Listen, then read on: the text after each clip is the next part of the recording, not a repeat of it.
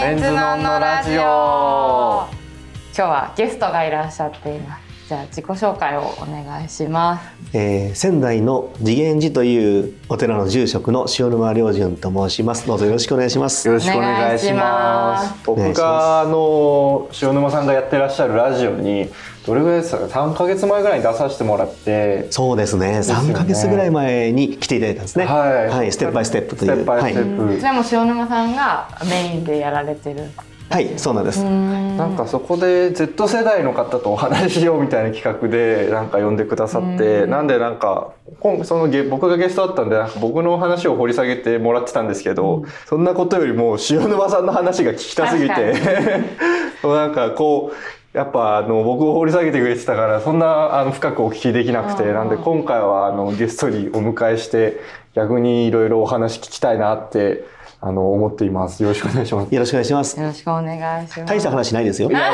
そんなことない。すごそう。だって今週と先週のそのステップバイステップのラジオのゲスト、ビートたけしさんでしたよね。はい、たけしさんが。振り幅が。振り幅急にね、たけしさんと食事したら、あそうラジオまだやってんの？なんて言われて、えー、行くよ俺。ええー、困ります。困ります。ふらっといらっしゃったって言って、あその前にお食事してて、はい、で、そのままみたいな感じだった。そう、あと、乱入したっていう感じで。乱入 すごい。最初の出会いは何だったの？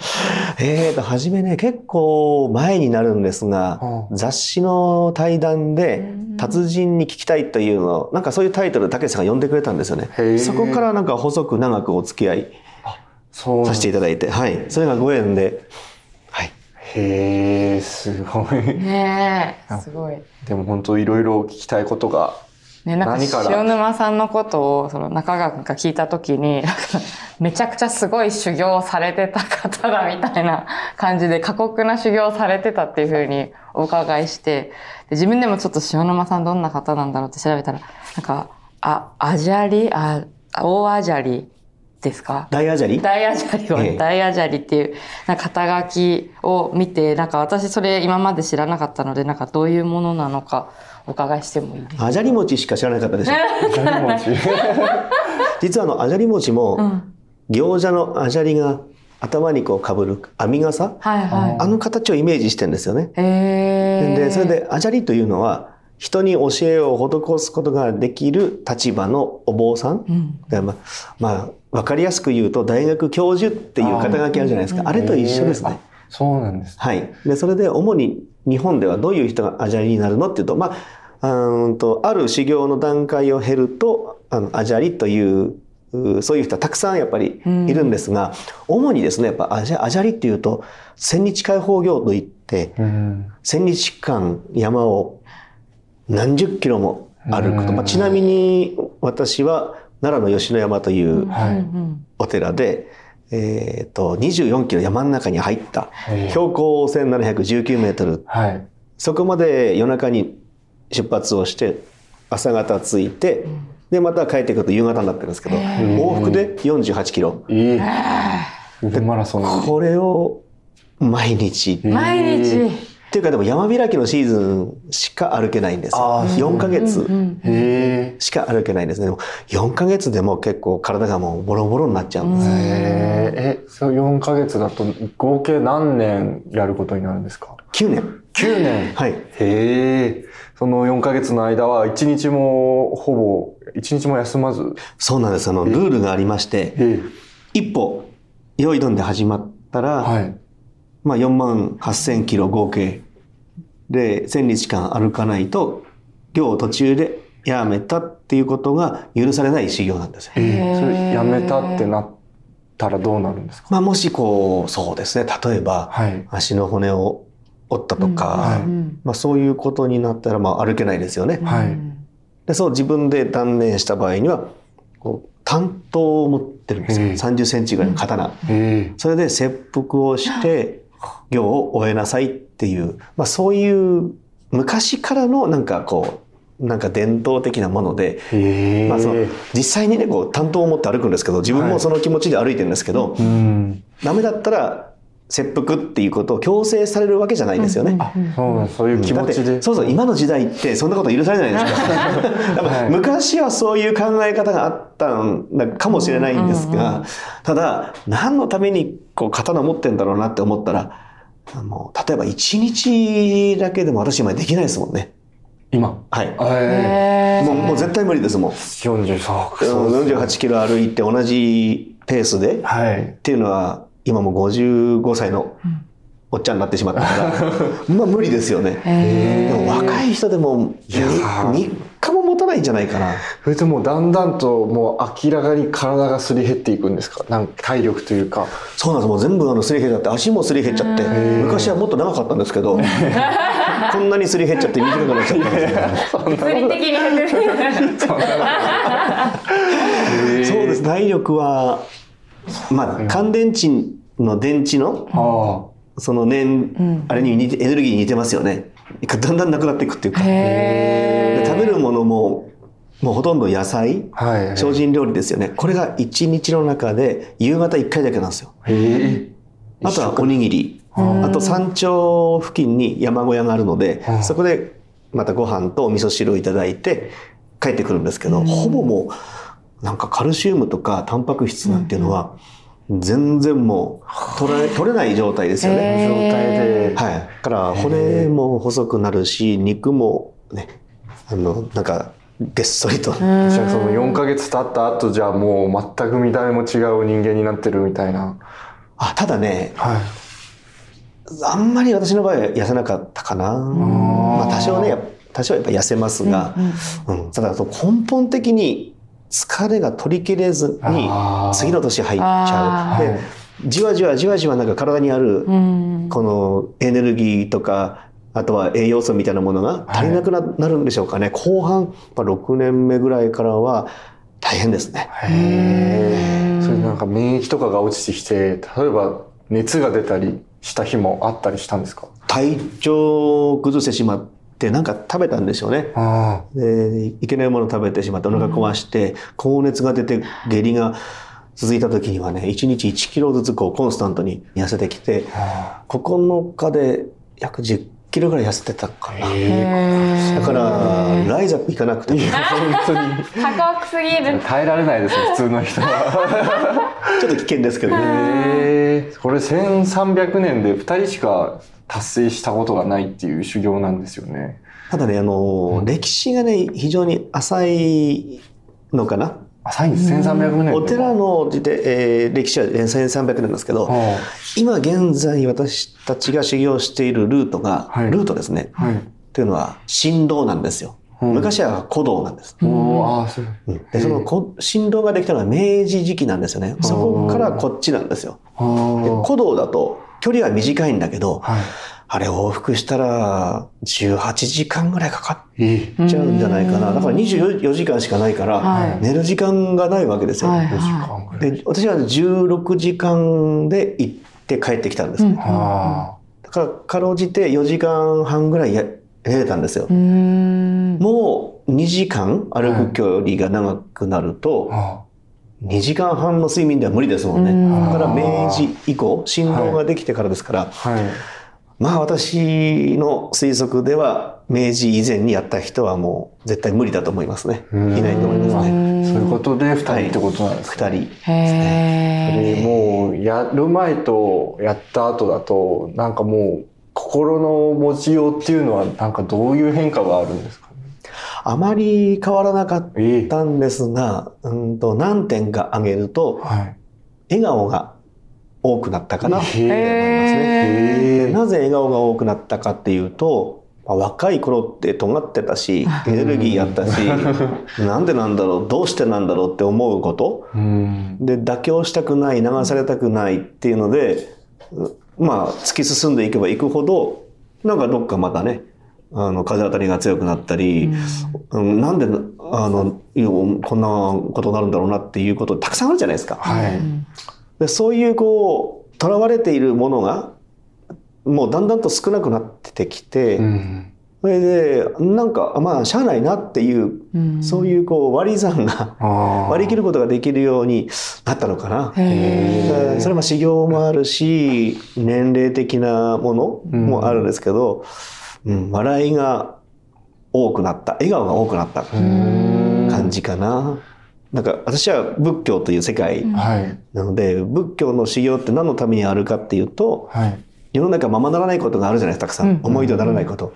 で、その執着から自分自身を解放してあげなさいっていうのが人間の修行なんですよ。うん。お坊さんが一番そこをやんないといけないとこなんで、うんその執着するもの、囚われているものが、だんだん少なくなってきたっていうか、うんあと運勢が非常に良くなってきたんですよ。うん。でなぜ良くなってきたかっていうと、なんかポジティブに考えてる自分、うんネガティブなものが来たとしても、ポジティブに考えていると、なんか不思議とプラスの方向、明るい方向に導かれていくんですよね。うんだから運が良くなってきたから、ん笑顔が増えるじゃないですか。ネガティブに考えていたり、どうしてなんでっーて言うと、全然ね、なんか弾けないね。うんパーンと。でもでもずっと辛い修行してたからその心境にならざるを得なかったというかその修行のおかげでなれたってことですよね。そうですね。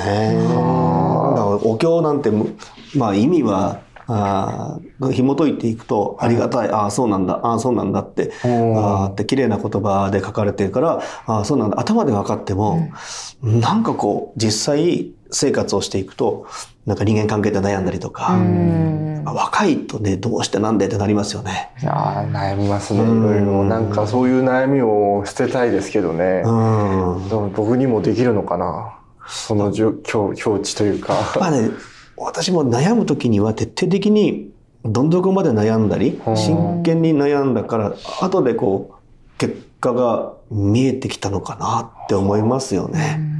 誰でもさ腹立つ人っていません、うん はいまあ、言葉は悪いけど「こんちくしょう」って若ければ思う人っていると思うんですよね。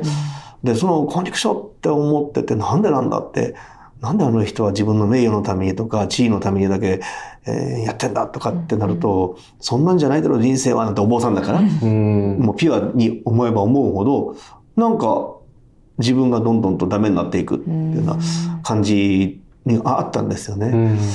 その頃ね一番心の支えになってたのがあのお経もよりも中渕剛の歌の方が こそっと聞いてね「くよくよするなよ」とかね「そうだそうだ」みたいな。でそれがだんだんねだんだんこうあのす吹っ切れてくると今長渕剛さんよりあんまり聞かなくなっちゃうのやっぱね。そう。穏やかになって聞かなくてもっていうかへーうん、でもそうだね。振り返ってみるとアンチクショーコンチクショーって思う人がいてよかったなと思いますね。あなんでかっていうと原動力になったね。もう負けたくないってなエネルギーになって、で最後て決定的だったのがあなんか俺も悪いんだよなって思ったんですよね。あ盆栽やから、慈悲とかという、そういうのをテーマに修行すると慈しみの、まあ、愛みたいな、うん。どんな人に対してもその愛情を表現していく、うん、愛ある言葉愛ある笑顔ああそんな嫌いな人にできなかったもんね、うん。でもやろうと思うんですよ、うん。でやろうと思うんだけどできない、うん。やろうと思うけどできない。と繰り繰り返しの中ではって気づいたのはああそっか。愛を100等分したら彼に私の嫌いな人彼にうん。99愛を与えようとしてもなんか引っかかってたらうん。1あるじゃないですか。はい。その1が大きいのよね。いやー確かそのに1の雰囲気が出ちゃうのよ。うん相手に。うんだから自分も相手に反発的な態度とうか、んうん、なんか嫌な雰囲気、オーラを出してたっていうことに気づいた時に、あ、俺悪かったなって思ったんですよ。へーでそこからね自分の人生がポーンかだって0100でいかないとうんなんか囚われているものから解き放たれる状態にはならないなっていうのが30代後半で分かったんですよ。へえそこから運勢がいいのよ。へー確確かになんか1ありますよ絶対。なんか嘘、うん、嘘つくわけじゃないです。その嫌いって感情に対して笑顔を向けるっていうことは。だよね。そのでもそうか心から愛するっていうことなんですかね。嫌い、うん、苦手な人でも、うそうだね。なんかでも今結構私幸せなんですよ、うん、でなんで幸せなのかなって思うとその嫌いだった人を憎めなかったんですよね。恨まなかったんですよね。うん、からそこ嫌いは嫌い。でもなんで嫌いなんだろうっていう研究をしてきたんですよね。はい、大学のあの研究と一緒ですよね。で論文一生懸命書いて。それでなんか嫌いな理由が自分で分かったっていうか、うん、だから自分がすっきりしてるわけですよね。うん、ダメな自分のダメなところとかがよく分かったから。うんその嫌いなタイプの人がなんで嫌いなんだろうっていうのをずっと考えて考えて自分の中で納得した時に、うん、ああなんか100%愛せるようになったんですか？そうなんですよね。へまあ、自分の中ではしっかりとしたエビデンスが確立してるんですけど、うんうん、これは感覚的なものなので、うん、人に伝える時ってなんか言葉しかないから、うんうん、その人も自分で体験しないと追体験しないと分かってこないから難しいですよね。嫌いな人を理解してどう発想の転換して好きになれるんだろう、うん、なんで嫌いかまでは分かると思うんですけどそこからこうどう許す許すというかその自分のじゃあ自分も悪いところがあったなって立ち返るまでにまだいけない。そうだよね。確かにそこまでこう行く行く時もあるし行かない時もあるしで実際に許した100%許したって頭の中で錯覚しても何か一言余計なこと言われるとまだ まだ再燃したりってありません？ありますあります。うん、で私の場合はねそれが結局は後ろめたかったっていう系の気持ちなのかな。でお坊さんだからええこと言うじゃないですか。ええこと言う。で、みんなを愛しなさいよ。うん、どんな人も分け隔てなく愛しなさいよってでもこの人できなかったらなんかちょっと偽善じゃないですか。自分ができないのにみんなに言ってるって。そこが悶々してたかな。へえ、うん、でも35歳ぐらいでもうそこは吹っ切れたんですね。吹けたそれってなんかすごい無知な質問かもしれないですけど、うん、悟りを開いたみたいなことなんですか？あ私はね悟りって、はい、運転免許と違うと思うんですよ。この人は運転免許を持ってる人、うん、持ってない人じゃなくて、はい、運転技術やと思うんですよね。技術ってだんだん向上していくじゃないですか。で向上しようと思ったらずっと尽きることがないと思うんですよ。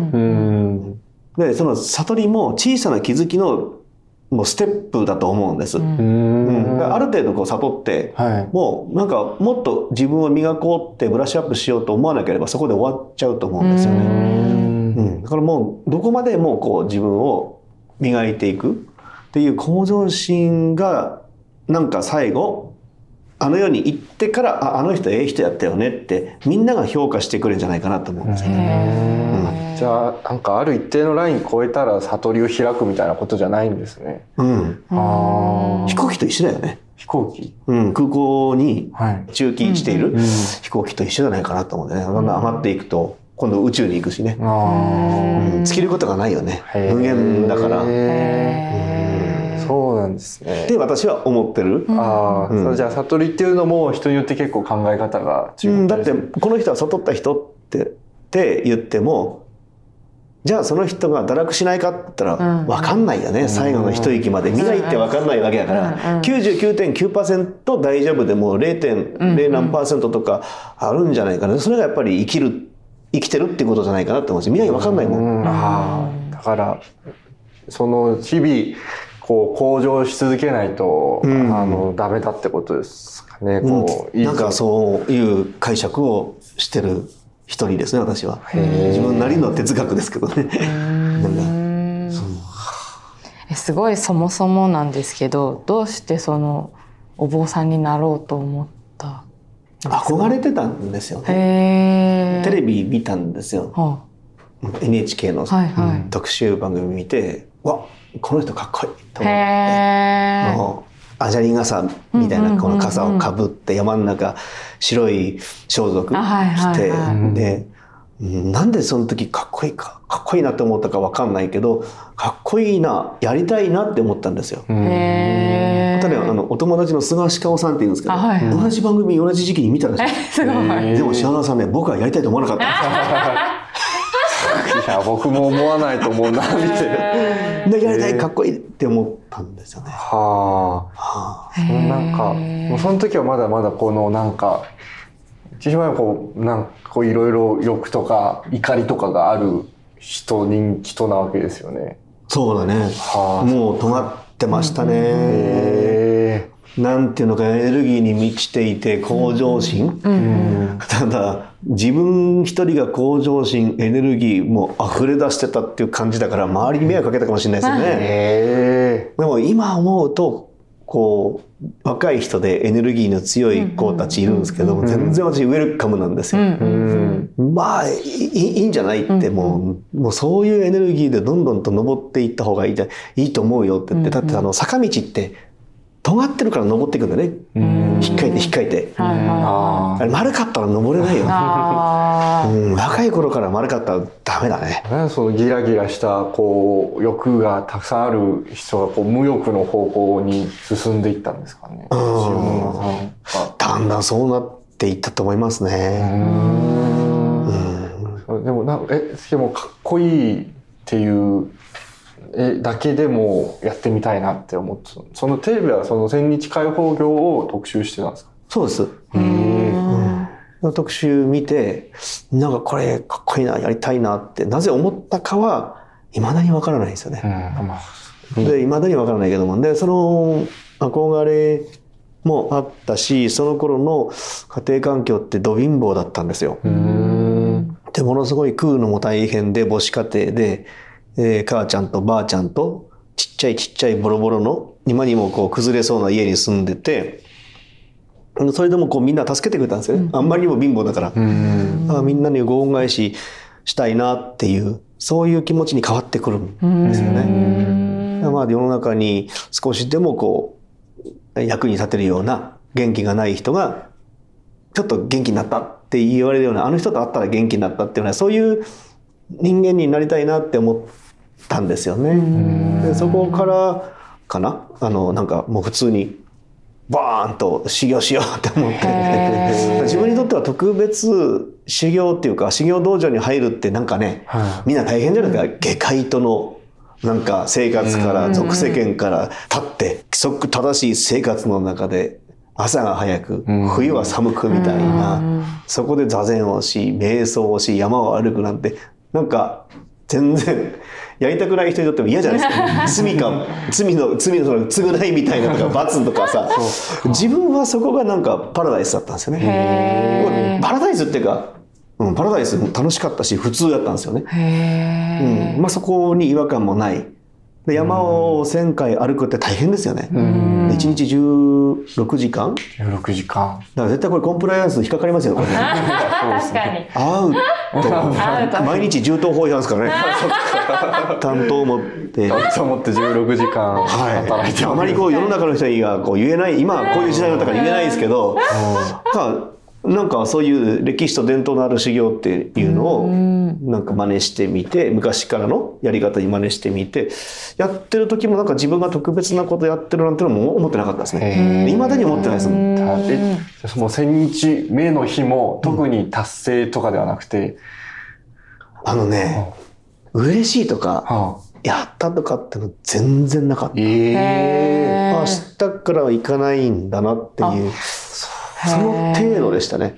なんかその心が落ち着いてしまうとわかるんですけどこの怒りとかもなくなるけどこのこのなんかその達成感みたいのもこ心がぶれなくなるんですかその頃はなんか浮き沈みありましたね。まだ。えーまだまだありましたね。修行を得てもはい。へえで、その後になんか1年後に、なんか千日開放業をやった人は、さらに、はいえーもう一つえ修行がプレゼントプレゼント。されるわけですよ。はあ。はい。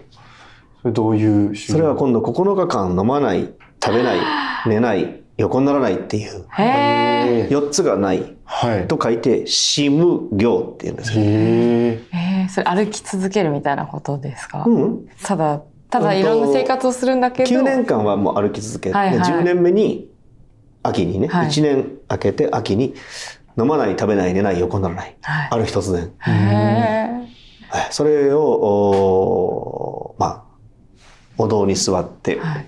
仏様のご神言っていうものを唱えながら、まあ、手とお言葉がずっと出てる状態なので、寝れないですよね、はいはいはい。でそれをこうちゃんと見張ってくれる人がいて9日間お堂の中に入ってそのまんま終わるまで出てこれないっていうへえ。9日間寝ないって。どういう感覚？